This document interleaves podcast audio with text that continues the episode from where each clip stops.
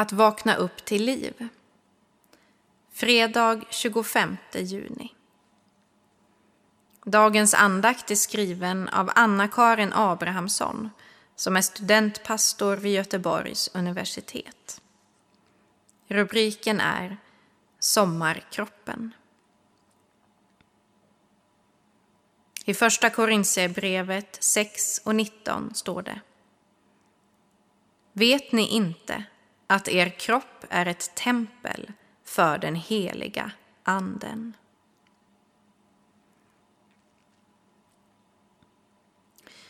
Sommaren kan vara obarmhärtigt avslöjande. Bleka, hängiga magar som gömt sig under kappan hela våren förväntas plötsligt vara redo att exponeras i junisolskenet. Förra sommaren köpte jag en baddräkt för att slippa fundera på om bikinitrosans kant ska ligga över eller under den där fylliga delen på magen. Så står jag där, stel och obekväm på bryggan i mitten av juli och undrar om baddräkten sitter som den ska. En kväll, när skymningen lagt sig över åkrarna och badgästerna lämnat stranden i viken, tar jag och en nyfunnen vän cyklarna ner till bryggan. Vi bestämmer oss för att bada näck. Sjön ligger tyst och blank och väntar på oss under den djupblå himlen. Vi kastar oss ut i det svala mörka vattnet som omfamnar hela vår varelse och svalkar varje cell i våra kroppar. Då ropar min vän plötsligt ut i den stilla sommarnatten så att det ekar över hela viken. Nu är vi ett med skaparen. När vi stigit upp sitter kylan kvar i huden under handduken. Jag känner mig som en ny människa. Blodet rusar, tanken är klarare. Guds omfamnande kärlek till sin skapelse känns självklar och oerhörd. Varför blir då min mjuka mage ett hinder för att uppleva den kärleken? Jag glömmer bort att min kropp inte är ett objekt eller ett fodral. Det är kroppen som gör mig levande. Magens värde och funktion är ju ovärderligt. Min kropp återspeglar min skapare. Den har skapats med kraft, rörlighet och syfte. Det betyder att den har egenskaper som liknar Gud själv. En förmåga att skapa, att dansa, att skratta, att gråta, att omfamna och känna medlidande. Inte nog med det.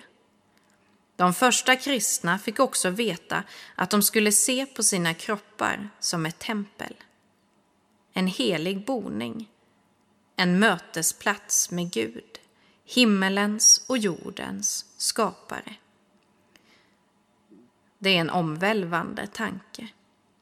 Det betyder att mötet med Gud inte bara är reserverat till heliga platser som kapell, tempel och kyrkor. När den helige Ande flyttar in i människan blir hennes kropp en mötesplats och en viloplats där han slår sig ner för att dela vårt liv. Genom att tala om kroppen som en plats där Gud genom den helige Anden vill bo understryks kroppens helighet. På så sätt hör kroppslighet och andlighet samman i det kristna livet. Sommartiden, när vi lever närmare skapelsen, ger oss särskilda möjligheter att låta kroppen bli en helig mötesplats med Gud.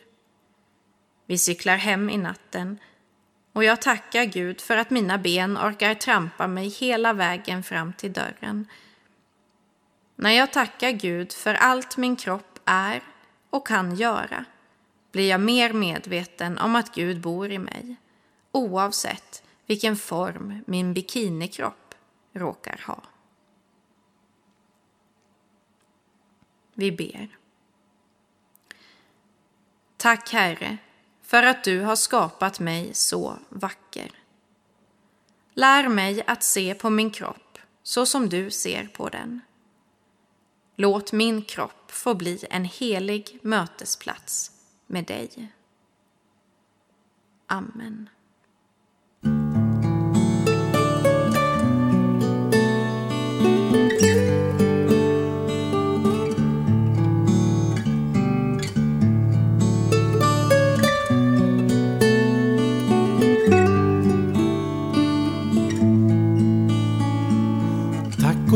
Gud att vargar är arga och att blåklockor och blåbär är blå. Tänk om vargar var tama och blåbär var röda, vad skulle vi kalla dem då?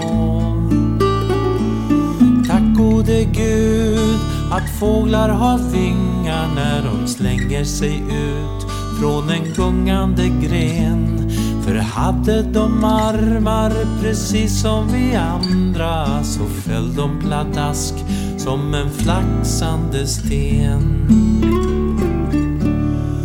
Tack gode Gud att myran är liten. Hur skulle den annars få plats i sin stack?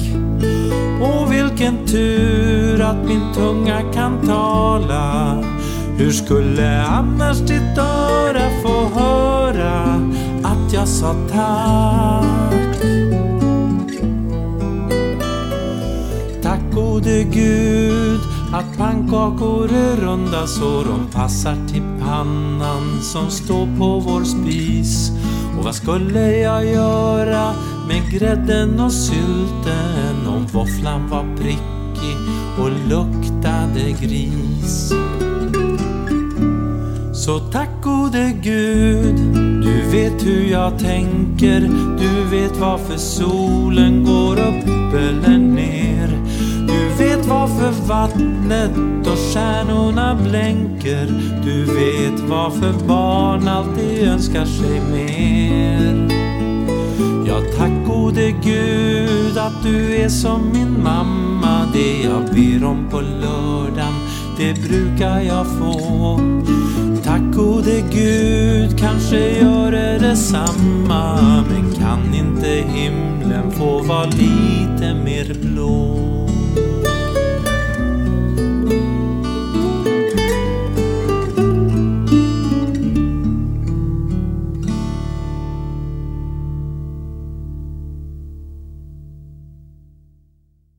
Vi ber. Vår Fader du som är i himmelen. Låt ditt namn bli helgat. Låt ditt rike komma. Låt din vilja ske, på jorden så som i himmelen. Ge oss idag det bröd vi behöver och förlåt oss våra skulder, liksom vi har förlåtit dem som står i skuld till oss. Och utsätt oss inte för prövning, utan rädda oss från det onda. Ditt är riket, din är makten och äran i evighet. Amen. Ta emot Guds välsignelse. Herren välsigne dig och bevare dig. Herren låter sitt ansikte lysa över dig och vara dig nådig. Herren vände sitt ansikte till dig och give dig frid. I Faderns, i Sonens och i den helige Andens namn.